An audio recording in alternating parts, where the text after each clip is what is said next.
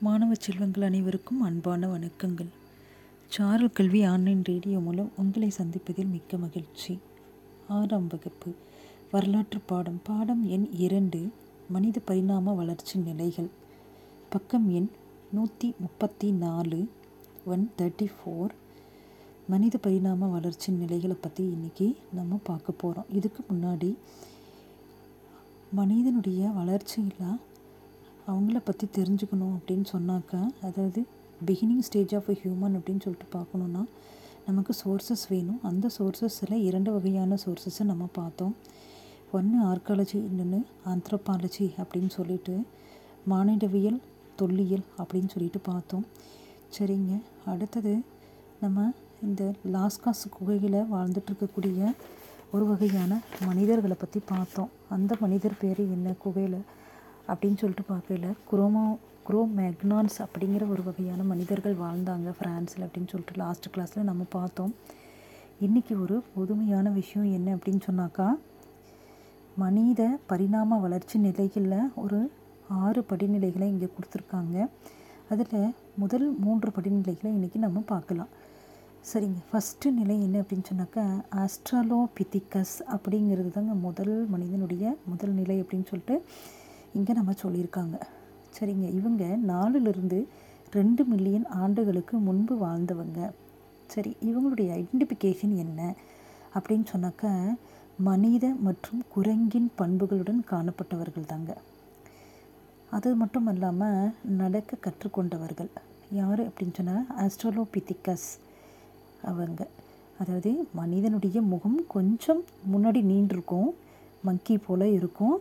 அடுத்தது அவங்க நடக்க கற்றுக்கிட்டாங்க இதுதாங்க அவங்கள பற்றின ஒரு ஐடென்டிஃபிகேஷன் சரிங்க இரண்டாவது படிநிலை மனிதர்கள். என்ன அப்படின்னா ஹோமோ ஹெபிலிஸுங்க.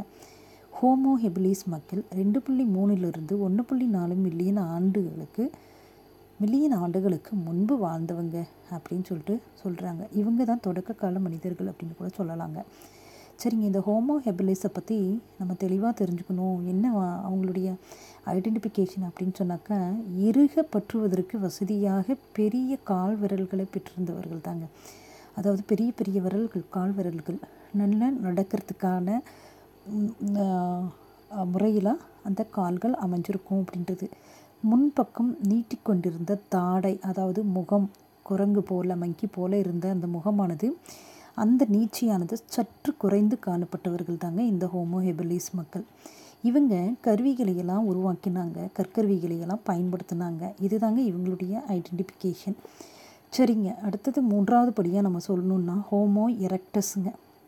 இந்த வகையான ம மனிதர்கள் எப்படிருந்து வா வாழ்ந்தாங்க அப்படின்னு சொன்னாக்க ஒன்று புள்ளி எட்டு மில்லியன் ஆண்டுகளுக்கு முன்பிருந்து வாழ்ந்தவங்க இவங்க.